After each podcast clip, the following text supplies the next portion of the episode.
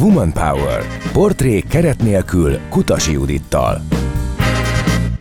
Az értő figyelem fontosságáról beszélgettünk ma, ami azt gondolom, hogy minden szerepünkben nagyon fontos lehet, hát még a munkahelyünkön, és ami miatt ez különösen érdekes, hogy állítólag van egy téma, ami mindennél jobban érdekel bennünket, mégpedig ez nem más, mint saját magunk, és hogyha ezen a gondolatsoron tovább megyünk, akkor mindenki saját maga érdekli legjobban, és ez már csapatban egy elég nehéz helyzet. Mennyire gyakran találkozol coachként azzal a helyzettel, hogy igenis fontos az értő hallgatás, illetve megtanulni ennek a képességét? Leggyakrabban azzal találkozom, hogy nem értik a vezetők, illetve a szervezetben dolgozó egyének, hogy miért kéne egy munkahelyen lelkizni. Így szokták mondani. Hát most nem vagyok a pszichológusa, ez kerül elő sokszor, amikor olyan esetekbe futunk bele, hogy valakinek, egy kollégának láthatóan valami baja volt, amire egyébként most egy kicsit visszafele indultunk, de hogy amire vagy a megoldás lenne az értő hallgatás, de amikor eljutunk idáig, hogy kéne tudni kibontani annak a kollégának a valami baját,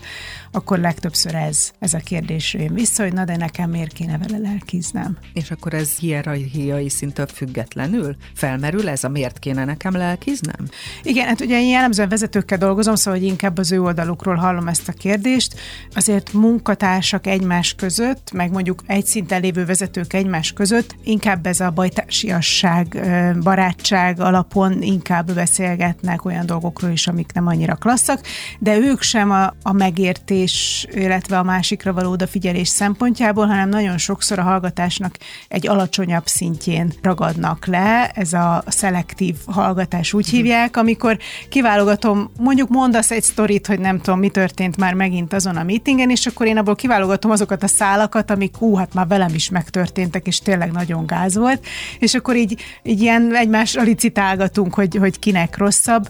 Ugye ez nem azt a fajta hatást éri el, mint amit egyébként egy vezető egy értő figyelemmel el tudna érni. Akkor viszont beszélgessünk is erről, hogy mit értesz te igazából értő figyelem alatt, hogyan fogalmaznád meg, mi a legfontosabb ebben?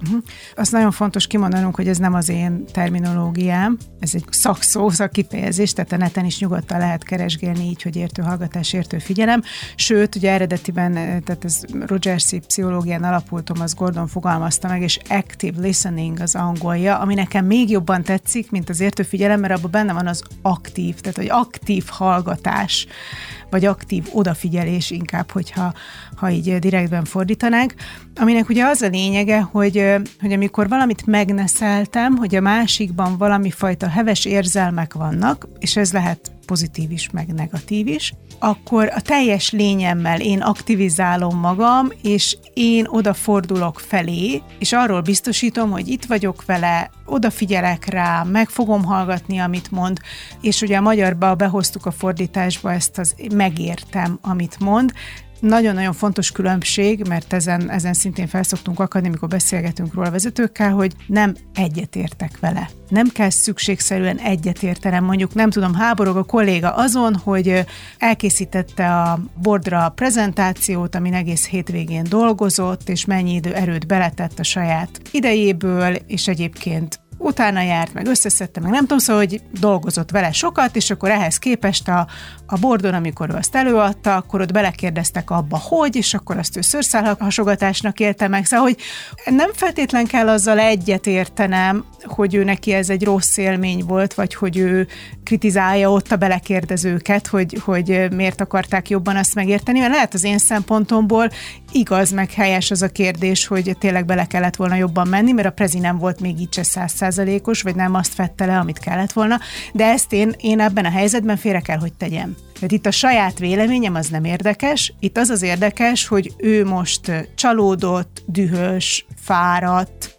nem is tudom, mit hallhatunk még ki ebből a szituból, lehet, hogy úgy érzi, hogy emiatt elment, nem tudom, egy előléptetési esély, valami, tehát hogyha ismerem a kollégát, akkor azért, és egy kis energiát teszek bele, akkor lehetnek tippjeim, hogy mi baja van ezzel a dologgal, és itt most csak ezzel szabad foglalkoznom, hogy neki valami nem oké. ragadjunk még le itt egy picit, hogy neki valami nem oké, de lehet, hogy csendben forrong, de az is lehet, hogy hangosan dúzzog, és akkor más eszközhöz kell lenyúlnia a vezetőnek egyik és másik esetben. Ah, tök jó, hogy mondod ezt a példát, mert ugye, tehát hogyan ismerjük fel ezeket a helyzeteket, szerintem jó, hogyha erről beszélünk, hogy van a két véglet, a nagyon hangos, meg a nagyon csendes, és akkor közte van, aki úgy tűnik, hogy minden rendben van, de ilyen búvópatakként, mit tudom én, a kávégép mellett egy kicsit forrong a másiknak, de utána, amikor odamész hozzájuk, akkor mosolyog, és minden rendben van. Van, aki ilyen passzív rezisztenciába áll bele, hogy akkor nem tudom, később jön be reggel, vagy úgy adja le az anyagot, hogy direkt valamit kihagy belőle, hogy vissza kelljen kérdezni, ezek mind megtörtént esetek, azért mondom így a példákat.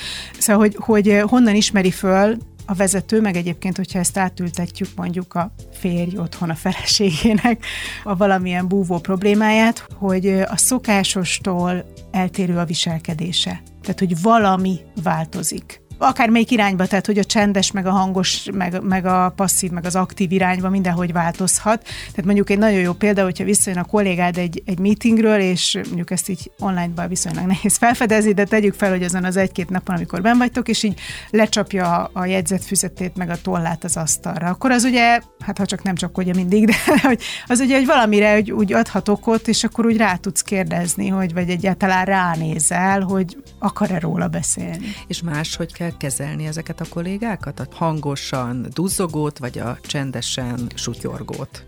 Lehet, hogy egy helyzetben ilyen, egy másikban meg olyan, tehát nem feltétlenül általánosítanék, hogy valakinek mindig így jön ki a baja, vagy úgy jön ki a baja.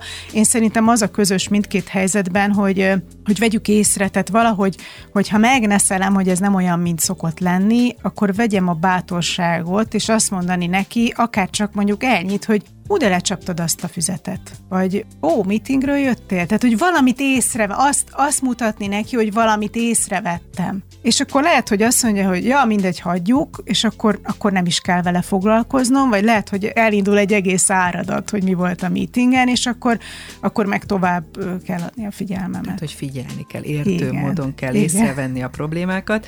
Mi a helyzet akkor, hogyha nem tetszik, amit a másik fél mond, és ezt az értő figyelmet úgy kell gyakorolnom, hogy közben mondjuk indulatokat vált ki belőlem az, amit ő egyébként mondott. Uh-huh.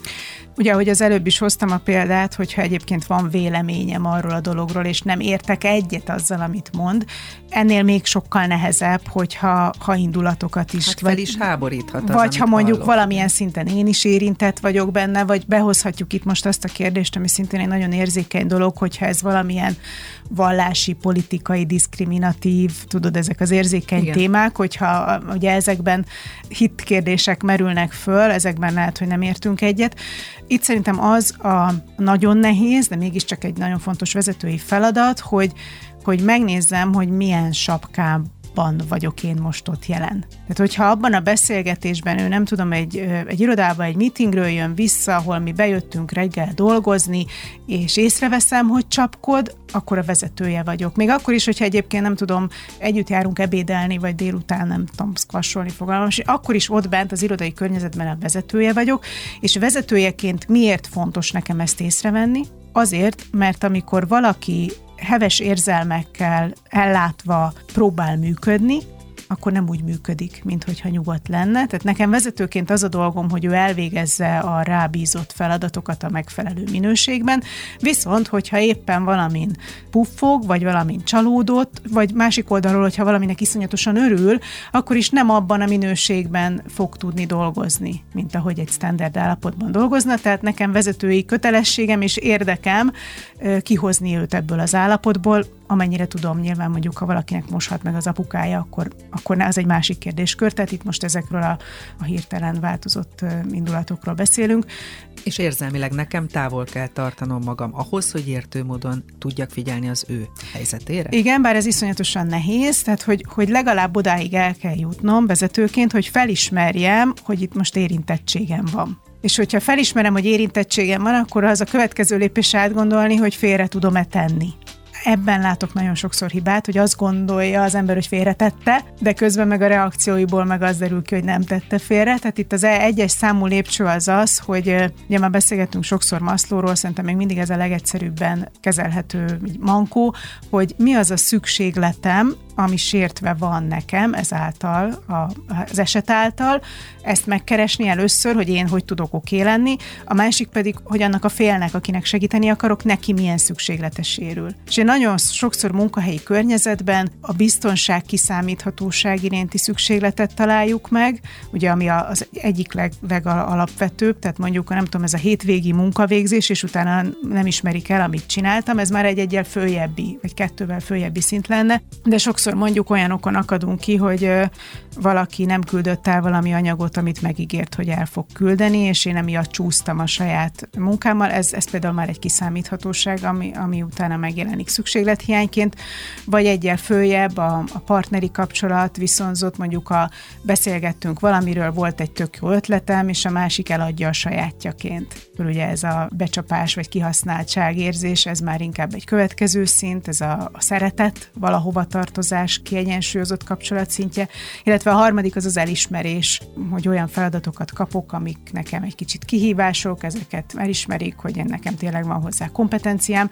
Szóval ezek szoktak alapvetően sérülni, tehát ezt a hármat kéne keresgélnünk a másik félnél, de mondjuk, hogyha abba a helyzetbe, amikor ő nem tudom, ő a kiszámíthatóságon van kiakadva, mert nem tudta időben elküldeni, és ez mondjuk rám vezetőjére nézve azt jelenti, hogy majd minket fognak megbízhatatlannak tartani, és rám fogják azt gondolni, nem is vagyok alkalmas ennek a csapatnak a vezetésére, akkor ugye nagyon nehéz félretenni az autoritát, már pedig megmondtam, hogy csináljátok meg, és tök mindegy, hogy mi van a hétvégét, de legyen kész. Nehéz ezt félretenni, és csak arra figyelni, hogy ő szegény most csalódott. Womanpower. Még mindig Bánhidi Brigitta coachsal beszélgetünk az értő figyelem fontosságáról, és az most már kiderült, hogy ez egyáltalán nem olyan könnyű dolog, ezt jól csinálni.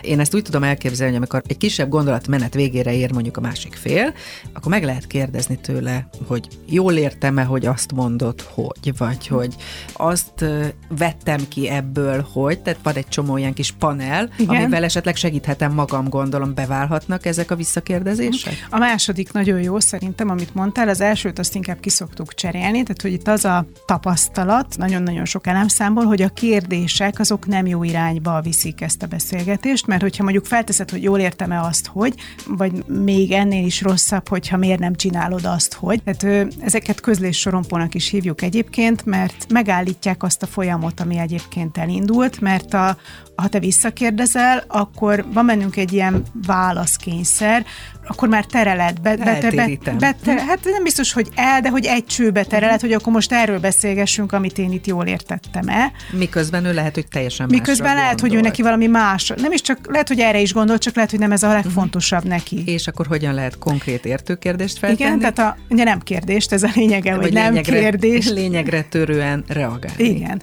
Tehát, hogy nem kérdést teszünk föl, hanem kijelentünk. Tehát, hogy mondjuk, ahogy másodjára mondod, hogy ebből azt vettem ki, hogy ez egy egész jó irány, tehát, hogy kijelentő módban megfogalmazod, hogy te mit érzékelsz, mit tippelsz, hogy benne milyen érzés van. Hogy azt mondod, hogy csalódott vagy, hogy nem jött meg határidőre az anyag. És így pontot teszel a végére, mert ez olyan, hogy ez, hogyha éppen ő nagyon benne van valami heves érzelemben, és valahol tök máshol jár, akkor ezt úgy elengedi a füle mellett, mintha nem is mondtad volna. Sőt, hát lehet, hogy ez igaz, lehet, hogy nem igaz. Tehát éppen ebben az esetben mit tippelünk? Számít, hogy bejön-e a tippünk? Egyáltalán nem számít. Itt gondoljunk arra, ami a babákkal történik, ezt az analógiát szoktam hozni, ugye egy kisbaba megszületik, és akkor éhes, meg tele van a perusa, meg mit tudom, nyomja a hátát az ágy, meg a szemébe süt a nap, meg meleg a rugdalózó, meg mit tudom én, egy csomó minden baja van, ezt ő nem tudja elmondani, hanem sír.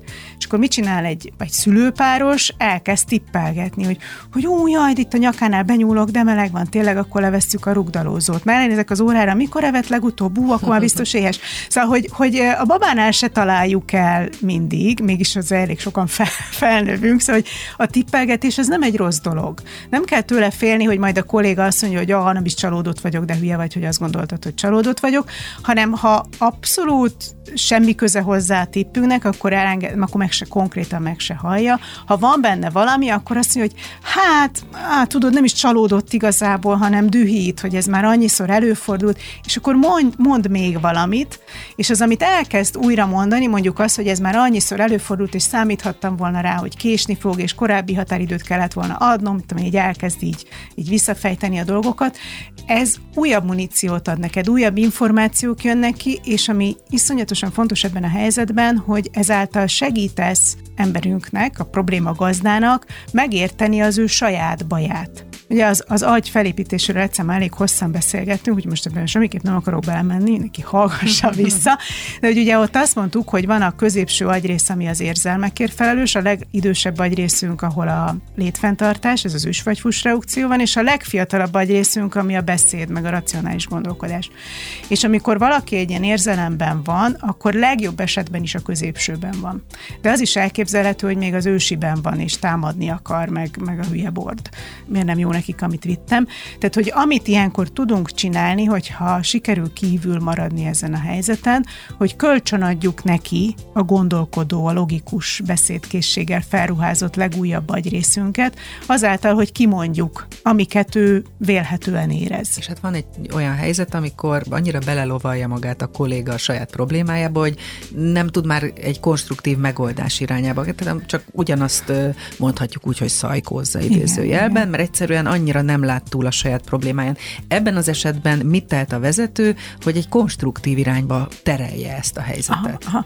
Szerintem a nulladik lépés az, hogy nyugodjon le a kolléga. Szóval, hogy én abban nem hiszek, hogy vezetőként az a dolgunk, hogy megoldjuk a problémákat. Abban hiszek, hogy az a dolgunk, hogy megoldjuk a saját problémáinkat. Jelen esetben nekem vezetőként az a problémám, hogy a kolléga, akinek a vezetésével engem megbíztak, nincsen munkára képes állapotban, vagy nem megfelelő munkára képes állapotban. Ez az én bajom. Tehát nekem ezt a problémát kell megoldani, hogy kollégát minél hamarabb alkalmas munkára képes állapotba hozzam, és ez azon keresztül fog menni, hogy ő megnyugszik, megfejti, megérti, hogy mi baja van, és hogyha az az alapfeltételezésem, hogy jól raktam össze a csapatomat, tehát olyan emberek vannak itt, akik mondjuk tudnak jó boardprezit csinálni, hogyha már ennél a példánál maradok, akkor azt a problémát, hogy mitől lett volna jó ez a boardprezi, vagy mit kell megválaszolni még, hogy elfogadják, azt már neki kell majd megoldania. Tehát abban a helyzetben én nem szállhatok be, nem kezdhetek el ötletelni, hogy figyelj, akkor még csináld meg, azt számolt ki, és akkor majd elküldjük nekik, és akkor majd megnyugszanak. Nem. Ez már nem az én vezetői dolgom. Az én vezetői dolgom az, hogy eljussunk odáig, hogy ő igazából miért csalódott, és mik azok az érzések, amiket most nem tud feldolgozni, ebben adom neki kölcsön a neokortex, az új agyrészemből a gondolkodás képességét, azzal, hogy mondok szavakat, érzéseket kínálok be neki, és amikor eltaláltam a jót, akkor arra majd ráharap, és akkor azt mondja, hogy hát tényleg basszus, tényleg, mert ez milyen dühítő. És amikor már megváltozik olyankor a hangneme is, amikor fogod érezni, hogy megtaláltad azt, ami a baja. Hogy így hallgatlak, azon gondolkodtam, hogy ebbe annyi energiát kell beletenni egy vezetőnek, mint másnak abba, hogy beszéljen, nem? Ez az értőfigyelem, ez azért rengeteget kivesz az emberből. Pontosan ez az a pont, amikor el szokott hangzani, hogy nem vagyok én a pszichológus. Ugye, visszajutottunk az elejére, de hogy mégis mennyi energiát kell ebbe beletenni. Sokat, nagyon sokat, és itt nagyon fontos szerintem átkeretezni, hogy mi a dolgod vezetőként. Az a dolgod, hogy a rád bízott célt az általad kiválasztott, vagy a legtöbb esetben megkapott csapattal maximális hatékonysággal leszállítsd. És ezt, hogyha te meg tudnád csinálni egyedül, akkor nem kéne az a sok másik ember, annak a fizuját fizetni, meg egyáltalán vezetned őket. Tehát azt feltételezzük, hogy rájuk is szükség van, ahhoz, hogy ők dolgozzanak, ahhoz nekik a saját teljesítményük maximumán kell lenni az idő nagy részébe. Tehát a te dolgod az, hogy őket erre képessé tedd. És hogyha ez a képessé tevés, ehhez az kell, hogy valami heves érzelemből kihozd, akkor igenis az a dolgod, hogy ebben nagyon sok energiát tegyél, és értő figyelemmel meghallgass. Hát akkor egy picit közelebb jutottunk az értő hallgatás, az értő figyelem receptjéhez. Brigi, folytassuk majd innen. Köszönöm, hogy itt voltál. Én is köszönöm. Bánhidi Brigitta, leadership coach volt a vendégem. Womanpower. Portrék keret nélkül Kutasi Judittal. Legközelebb egy hét múlva, kedden délután 4-től 6-ig. Hallgass vissza a Radio Café 98.hu-n.